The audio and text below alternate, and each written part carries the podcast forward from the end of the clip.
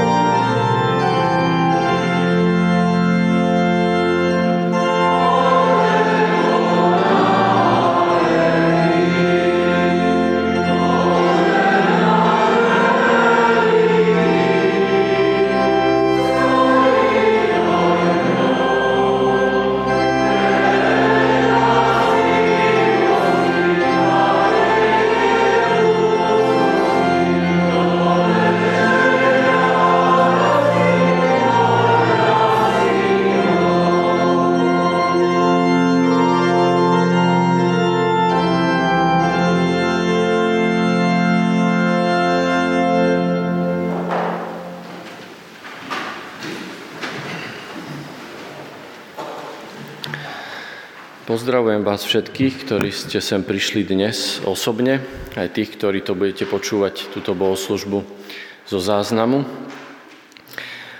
Vítajte tí, ktorí ste na ceste a ste tu hostia, alebo ste tu občas a, a vítajte aj domáci viery.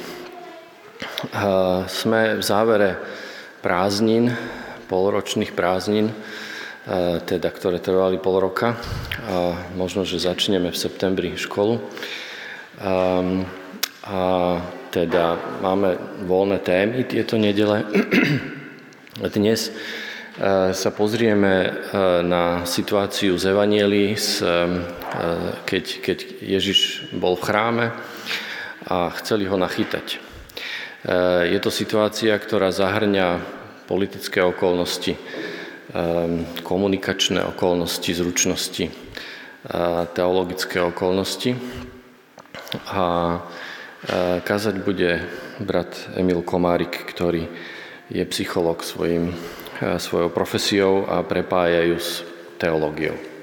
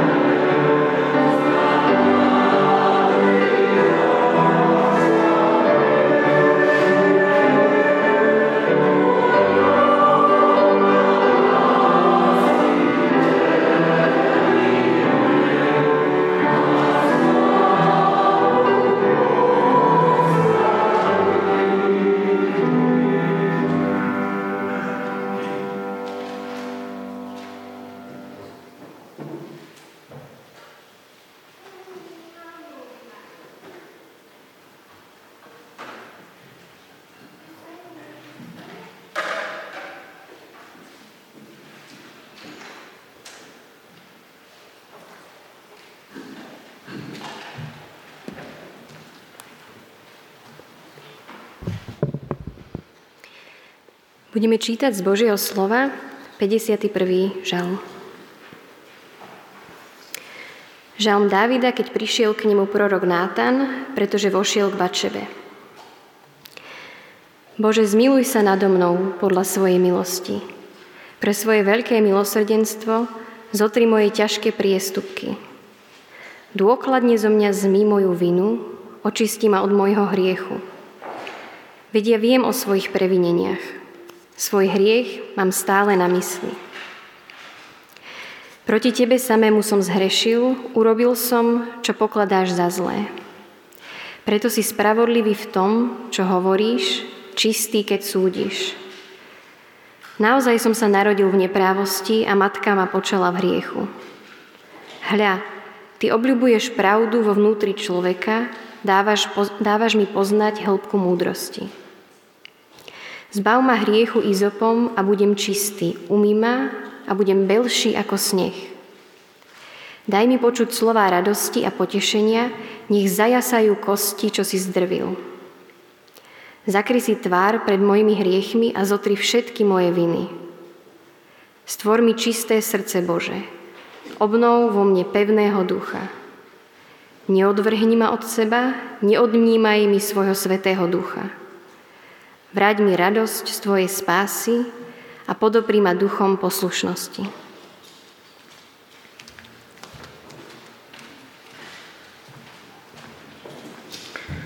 Ak môžete, povstaňte k modlitbe, prosím.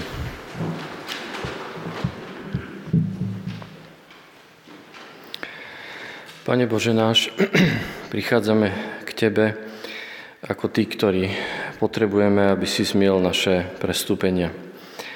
Sme si vedomi našich slabostí a hriechov a prosíme ťa, Pane Ježišu, aby si nás obmiel svojou krvou. Prosíme ťa, Bože, aby si naplnil e, naše srdcia duchom e, svetým, aby si ich očistil, aby sme boli schopní počuť Tvoj hlas a Tvoje volanie. Prosíme ťa, aby si prišiel medzi, medzi nás aj teraz, aby si tu bol prítomný, aby si dal požehnanie e, tejto bohoslužbe a našmu stretnutiu s Tebou, aby sme mohli niesť e, zväzť radosti o Tvojej záchrane, aj keď odtiaľ to odídeme. Amen.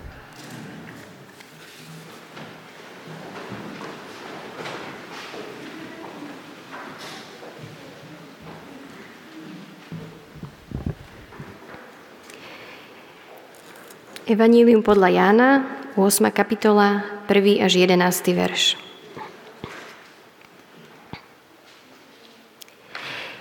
Ježiš odišiel na Olivový vrch. Včas ráno znova vošiel do chrámu a všetok ľud prichádzal k nemu. Sadol si a vyučoval ich. Tu zákonníci a farizei priviedli ženu pristihnutú pri cudzoložstve. Postavili ju do prostriedku a povedali mu – Učiteľ, túto ženu pristihli priamo pri cudzoložstve. Mojžiš nám v zákone prichádzal takéto ukameňovať.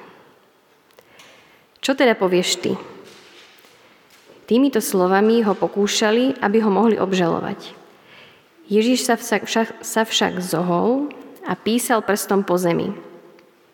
Keď sa ho neprestávali vypitovať, vzpriamil sa a povedal im – kto z vás je bez hriechu, nech prvý hodí do nej kameň. A znova sa zohol a písal po zemi. Keď to počuli, pojednúc jednom, počnúc najstaršími, odchádzali. A tak zostal sám so ženou, čo stála v prostriedku. Ježiš sa vzpriamil a opýtal sa jej. Žena, kde sú? Nik ťa neodsúdil? Odpovedala, nikto, pane. Ježiš jej povedal, ani ja ťa neodsudzujem. Choď a odteraz už nehreš.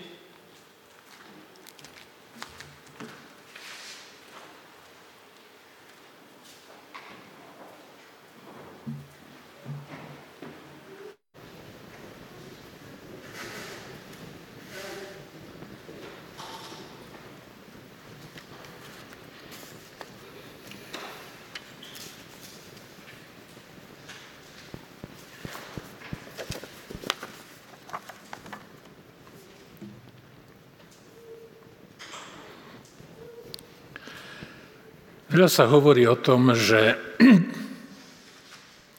treba chrániť prírodu. Ale je zaujímavé, že každý, aj ten, kto najviac bojuje a najviac chráni prírodu, zanecháva v prírode svoju tzv. uhlíkovú stopu. Či sa mu to páči, alebo nie. Ak sa vám bude zdať, že toto moje svedectvo je trošku nesúrodé a e, neúcelené, tak nech mi je prepačené, ono nebolo určené pre verejné vystúpenie. Je to také moje malé rozmýšľanie a rozjímanie nad Božím slovom o hriechu a odpustení.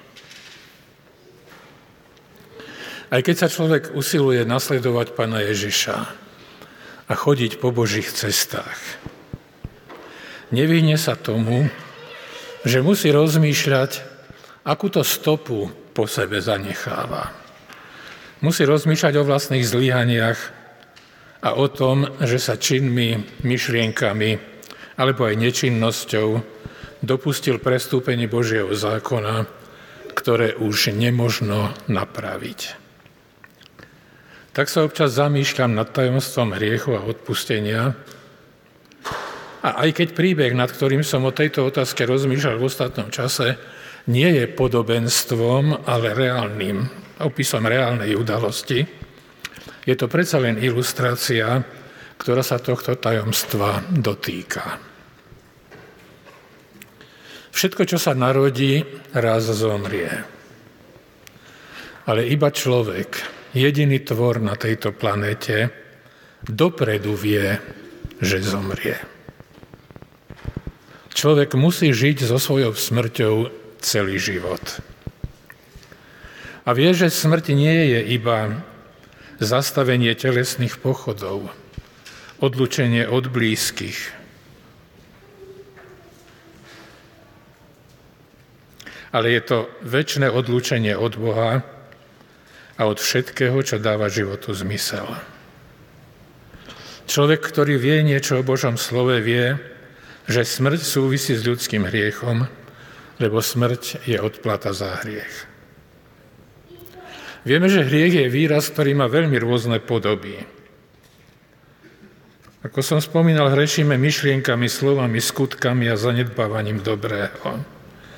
Hrešíme spôsobom, ktorým ubližujeme druhým ktorým druhých pripravuje mojich práva, ale aj tým, že nerobíme nič, keď by sme mali a podobne. V každom prípade nech je konkrétna podoba našich hriechov akákoľvek. Podstata hriechu je to, že urážame Boží majestat, Božiu lásku a popierame jeho stvoriteľskú moc.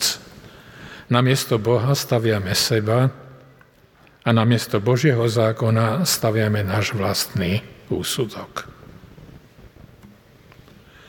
Odplada za hriech je smrť. Tento trest smrti je výsadným Božím právom. A väčšina smrť je istotou, ktorá nás od Boha na veky odlúči. A keď nás Boh odsúdi, zavrhne, ostane nám len peklo väčší čas a miesto utrpenia, beznádeje a opustenosti. A je úplne jedno, či to peklo prežívame tu a teraz, alebo niekedy, niekde a potom. Písmo hovorí, že Boh nie je žiadostivý smrti hriešného človeka. Pripravil a ponúkol nám nástroj na riešenie hriechu. Nazýva sa milosť a odpustenie.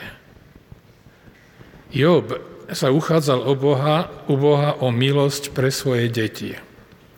Skoro ráno obetoval zápalné obeti, lebo hovorieval, možno, že zhrešili moji synovia a zlorečili Bohu vo svojom srdci. Lenže s milosťou je to komplikované. Milosť sa nedáva automaticky. Ľudské zákony hovoria, že najprv musí byť človek odsúdený, až potom môže žiadať o milosť. A až ten, kto už bol odsudený, môže milosť dostať. Ale kto má právo človeka súdiť? Všimnime si, že v zákone o hriechu, smrti a omilostení chýba ten nejaký medzičlánok. Nejaký súdny dvor, ktorý vydáva rozsudok, ktorý hovorí, že skutok sa stal a trest má byť vykonaný. Boží zákon neráta s nejakým mediátorom. Aj keď v prípade Davida Boh poslal informáciu o hriechu cez človeka, súd nad hriechom sa odohráva v duši a v mysli jednotlivca. Ja sám musím vykonať súd nad sebou. Ja, páchateľ, sa musím postaviť pred ustanovenia Božieho zákona a priznať, že som zákon Boží prestúpil, vysloviť ľútosť nad dôsledkami, ktoré už nemožno zmeniť. Tento súd nad sebou samým, ktorý je predpokladom, aby sa mohlo požiadať o milosť, sa nazýva pokanie. Súd pokania je uznanie Božej moci a autority a prozba o milosť je zase pokorným uznaním zvrchovanosti Božej lásky a milosrdenstva. Milosť a odpustenie však nie sú zadarmo. Hlbokým tajomstvom milosti Božej je skutočnosť, že na to, aby mohol byť hriech odpustený, musí zomrieť niekto nevinný. Na tušení tejto pravdy je založená myšlienka, že súčasťou prozby o milosť by malo byť prinesenie obete, nevinného tvora, ktorý zomrie a tak sa stane nástrojom pokrytia hriechu a predpokladom odpustenia. Tak nejako to ustanovuje aj Mojžišov zákon, ktorý predpisuje, že pokanie musí sprevádzať odpoveď za hriech alebo za vinu, čo obsahuje usmrtenie a spálenie nevinného tvora. Hriech trest a milosť sa dejú ako osobný vzťah medzi Bohom a každým jednotlivým človekom. Žiadna ľudská moc do nej nemôže hovoriť. Kňaz môže položiť obeď na oltár, ale pre hriešníka nemôže urobiť vôbec nič. Každý hriech je narušením vzťahu človeka s Bohom, ale niektoré hriechy sú aj narušením vzťahu človeka s druhým človekom, alebo s ľudským spoločenstvom ako celkom. V Noachovskej zmluve po potope pán Boh dovolil, aby ľudské spoločenstvo trestalo hriechy spojené s preliatím krví. Mojžišov zákon potom ustanovil, že spoločenstvo Božieho ľudu môže trestať i niektoré tzv. verejné hriechy, ktoré neobsahujú preliatie krvi. A to i trestom smrti. Cieľom je, aby spoločenstvo Božieho ľudu ostalo svetým, aby sa nezanečistila zem. Zbožný Žid z doby rímskeho impéria vedel, že je hriešný a že nedokáže naplniť všetky príkazy Božieho zákona. A vedel, že existuje spôsob, ako sa s touto skutočnosťou vyrovnať. Vedel, že prinesenie obete a jej spálenie na oltári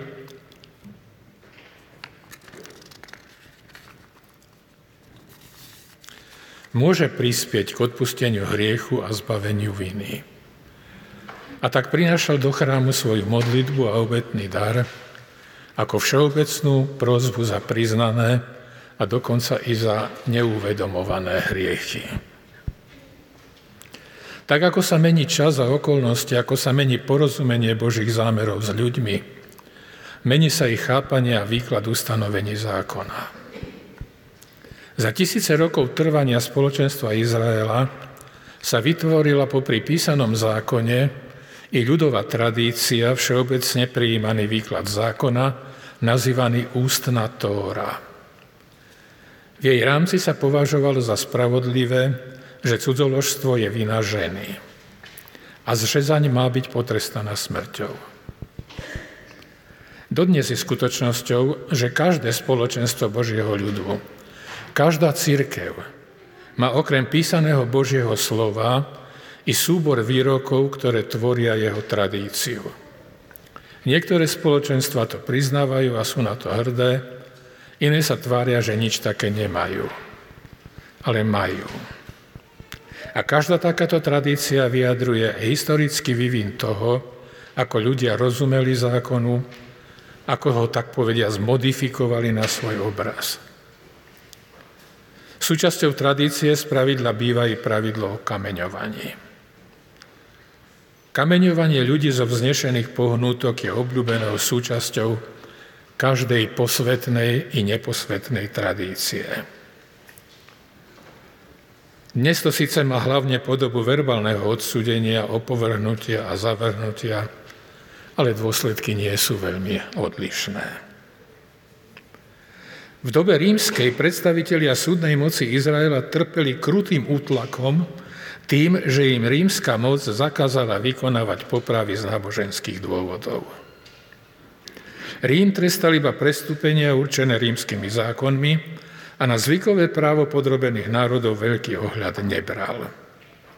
A tu sa začína príbeh o kameňovaní. Viem si tú situáciu celkom dobre predstaviť. Mladý človek pokojne sedí na nejakom kameni či lavičke na chrámovom nádvorí a niečo rozpráva ľuďom, ktorí sa zhromaždili okolo neho. Naraz sa k nemu nahrne tlupa ľudí, ktorá vlečie nejaké dievča v dosť pokrčených a dotrhaných šatách. Nie je to banda tínedžerov, ako by sa mohlo zdať na prvý pohľad, ale všetko sú to úctyhodní členovia pravovernej farizejskej obce, zákonníci, rabíni, znalci písanej ústnej tóry, teda teologicky vysoko vzdelaní ľudia. Ten mladý muž sediaci na lavičke je tiež rabín. Podľa názoru väčšiny mu však toto oslovenie nepatrí a rovnako podľa názoru tých ctihodných mužov je to hlupák a nevzdelanec z Galilei, ktorý svojim životom a učením robí iba škodu. A teraz je príležitosť verejne ho odhaliť a ukázať, že je to škodca, ktorého treba postaviť pred súd. A tak ho postavia pred dilému. Mladú vydatú ženu prichytili pri nedovolenom pohlavnom styku s mužom, ktorý nebol jej manželom. Tak, rabi, máme tu cudzoložnú ženu. Zákon prikazuje takúto ženu kameňovať. Aký je tvoj názor? Čo máme urobiť? Pasta spočívala v tom, že ak mladý rabín potvrdí, že áno, treba kameňovať, poruší zákony ríše a možno ho obviniť u rímskeho vladára z navádzania na vraždu. Ak povie, že netreba, sprotiví sa náboženskému zákonu a potom je to kacír, heretik, ktorého treba obžalovať pred cirkevným súdom. Mladý rabín mlčí a len tak si píše prstom niečo do piesku. Nemáme nikde správu o tom, čo bolo v tom piesku napísané. Ale malo to na všetkých omračujúci účinok. A tak si viem celkom dobre predstaviť, že predstaviteľom zvykového práva tam napísal slova zákona. Text 3. knihy Mojžišovej, 20. kapitola, 10. verš, znie. A človek, ktorý by sa dopustil cudzoložstva s niečou ženou, ktorý by cudzoložil so ženou svojho blížneho, istotne zomrie. I cudzoložník, i cudzoložnica. Alebo z 5. knihy Mojžišovej, 22.22, Keby bol niekto najdený, že leží so ženou vydatou za muža, vtedy zomrú obidvaja. I muž, ktorý ležal so ženou, i žena. A odpraceš také zlo z Izraela. Neviem, čo bolo v piesku napísané. Ale tieto dve prikázania by stačili usvedčiť všetkých zákonníkov a rabínov, že ich obvinenie je nespravodlivé a že Božiemu zákonu sa protivia oni a tak pomaly zahanbení ticho odchádzajú. Takže jedno poučenie z tohoto príbehu. Cudzoložstvo je hriech, ktorý musia spáchať dvaja. A obaja sú rovnako vinní. Súdiť za to len jedného nie je v súlade s Božím zákonom. Žaloba v tomto prípade bola iba pasca na zdanlivo nevzdelaného vidiečana, pripravená chytrými a učenými právnikmi. Lenže ich odchodom príbeh nekončí. Na konci príbehu ostáva Ježiš a žena. Odsúdenie sa nekonalo. Ona sama o odpustenie nežiadala, ale ani nebola odsúdená. Ostáva teraz kľúčová otázka. Bola táto žena nevinná, alebo bola vinná, alebo bola jej udelená milosť, bez toho, aby o to požiadala, len tak nejako mimochodom, zadarmo. Pozrime sa na príbeh dosť podobný, starší o tisíc rokov. Jeho účastníkmi sú traja ľudia. Dávid, kráľ, vydatá žena, Batšeba a nemanželské dieťa, chlapec, ktorého meno sa nezachovalo. Úloha Dávida v tomto príbehu je všeobecne známa. Čítali sme text opisujúci duševný zápas – Proces, ktorý musel prejsť vo svojom vnútri, kým sa obnovil jeho narušený vzťah s hospodinom. Aj v tomto príbehu išlo o cudzoložstvo, o hriech, ktorý musia súčasne a dobrovoľne spáchať dvaja ľudia. Úloha a vina Dávidova bola nesporná. Aká však bola úloha ženy v tomto príbehu? Na prvý pohľad by sme si mohli myslieť, že udalosť bola spôsobená zhodou okolností, že Batšeba bola bezmocná žena z ľudu, ktorá nemala ani moc, ani právo neposluchnúť kráľov rozkaz. A že ten príbeh ani nehovorí o cudzoložstve, ale skôr o znásilnení. Lenže Batšeba nebola bezmocná žena z ľudu. To, čo sa o jej pôvode a rodine z písma dozvedáme, je, že jej príbuzenstvo patrilo medzi najvyššiu šľachtu kráľovstva. Jej starý otec sa volal Achitofel a bol to kráľov najdôležitejší radca. Písmo hovorí, že ak sa pýtali Achitofela, ako by sa pýtali Boha. Otcom Batšeby bol Achitofelov syn Eliam, podľa iného zdroja Amiel, čo by po slovensky znelo raz ako Boží muž a druhýkrát ako muž Boží. L i am, am i L. Hm.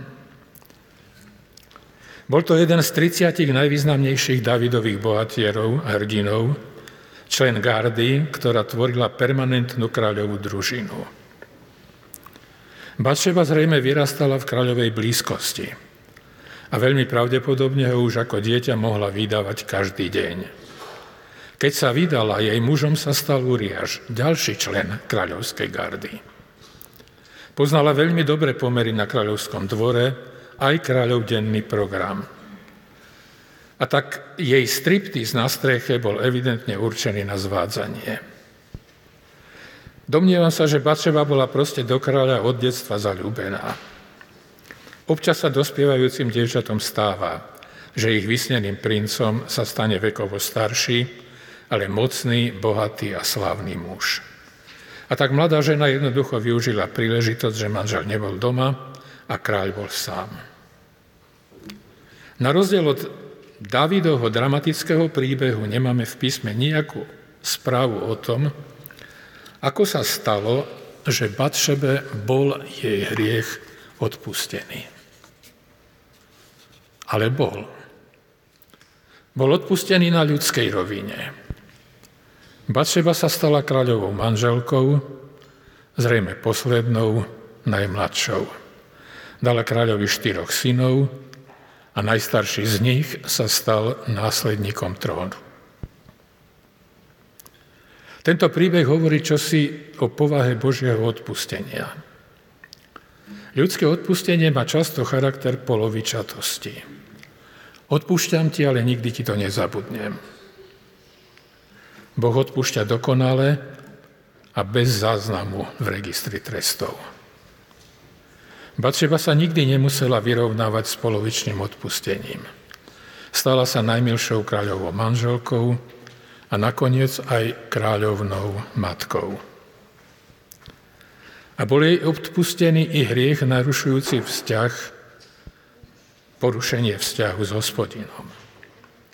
Vieme o tom zo skutočnosti, že bola prijata do rodokmeňa Ježiša Krista. Ale aby bola zverejnená pravda, treba pamätať, že tam bola zaradená iba priezviskom. Matúš 1.6 hovorí, že Dávid splotil Šalamúna z tej, ktorá bola Uriášová. Pri rozmýšľaní o príbehu Davida a Batševy sa natíska otázka, či chlapec, ktorý sa ničím neprevinil a zomrel, nie je azda tou nevinnou bytosťou, ktorá je podmienkou odpustenia. Evidentne však jeho smrť nemá s odpustením hriechu nič spoločné. Odpustenie sa udialo už predtým. Hospodin dal Dávidovi precítiť bolesť zo straty nevinného dieťaťa a to zrejme platilo i pre Batšebu, lebo asi sotva existuje väčšia bolesť ako bolesť matky nad stratou prvorodeného dieťaťa. Ak máme porozumieť smrti dieťaťa zo širšej perspektívy, najviac nám asi pomôže prorok Izaiáš.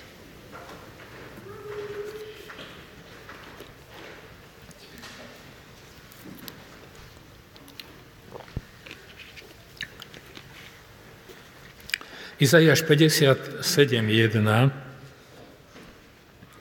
hovorí, že nie je nikoho, kto by tomu rozumel, že pred príchodom zlého vychvatený býva spravodlivý. Malý chlapec, nemanželské dieťa by bolo uvrhnuté do sveta, v ktorom by sa mu dostalo nezaslúženého porodania, odmietania a ponižovania. Takto bol zo všetkého zlého vychvatený. V oboch prípadoch, o ktorých uvažujeme, je otázka obete ako sprostredkovateľa milosti nejako zahmlená. Dávid dostal milosť hneď, ako vykonal súd pokania nad sebou. O Batšebe nevieme, že by bola prinášala nejakú obeď pokania a žena na chrámovom nádvorí stojaca pred Ježišom tiež obeď nepriniesla. Príbehy Dávida, Batšeby a mladej novozákonnej ženy však spája jedno.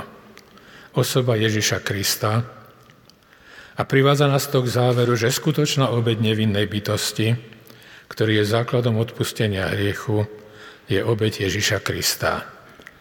Či už ho stretávame ako súčasníka nemenovanej ženy z Evanielia, alebo ako potomka Batšeby a Dávida cez mnoho generácií dozadu – alebo ako obeď za naše vlastné hriechy na mnoho generácií dopredu. A tak si kladiem otázku, ako je to vlastne so mnou. Keďže Božie slovo poznám od detstva, nie som cudzinec, ktorý by nepoznal pravdu o hriechu a odpustení. Viem, že Boží zákon stále platí.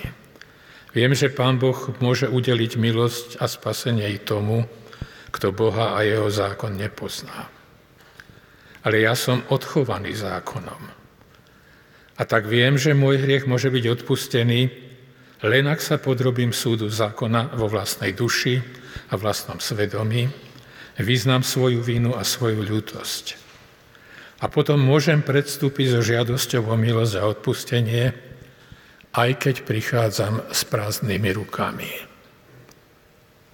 Lebo obeď už bola dokonaná. Amém.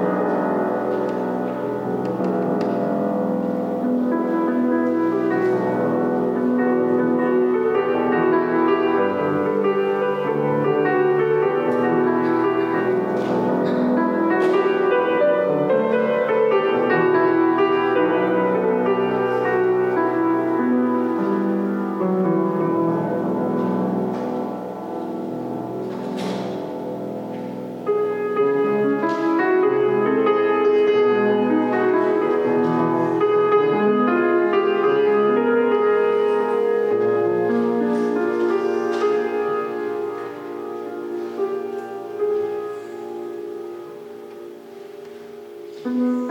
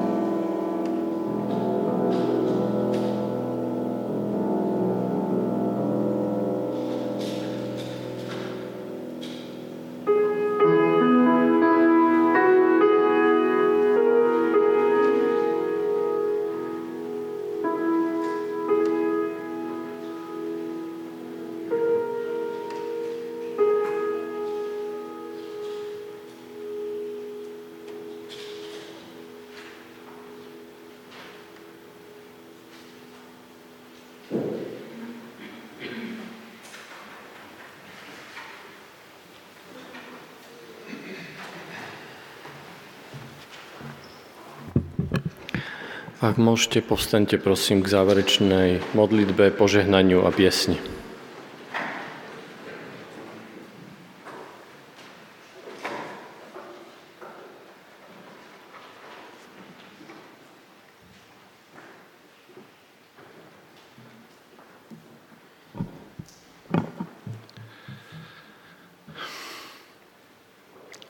Oče náš drahý, E, narodili sme sa do sveta, ktorý nie je taký, ako, aký si pôvodne stvoril.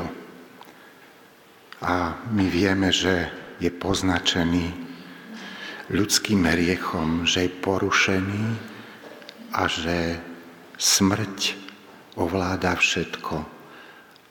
A uvedomujeme si, že aj napriek mnohým pokusom človeka nedokážeme nič z tohoto zmeniť. A tak e, chceme ti, pane, poďakovať za to, že ty si prišiel na túto zem, aby si zvrátil aj to porušenie sveta, prírody, všetkého okolo nás a najmä toho, že si porazil smrť, ktorá nás po celý čas života na tejto zemi spútava. A oslavujeme ťa za to, Pane Ježišu Kriste, že len tvoje, tento tvoj čin mohol odstrániť kliatbu, ktorá spočívala na tomto svete a nás. Ďakujeme ti za spasenie, a aj preto dneska prichádzame k Tebe. Či už ako tá žena, alebo ako tí farizeovia, Ty vieš, čo potrebujeme. Ty nám pomôž v tom, aby sme vo vlastnom oku videli brvnanie Iverko v očiach brata. Prosíme, stvor nám čisté srdce, Pane. Chválime ťa ho oslavujeme. Amen.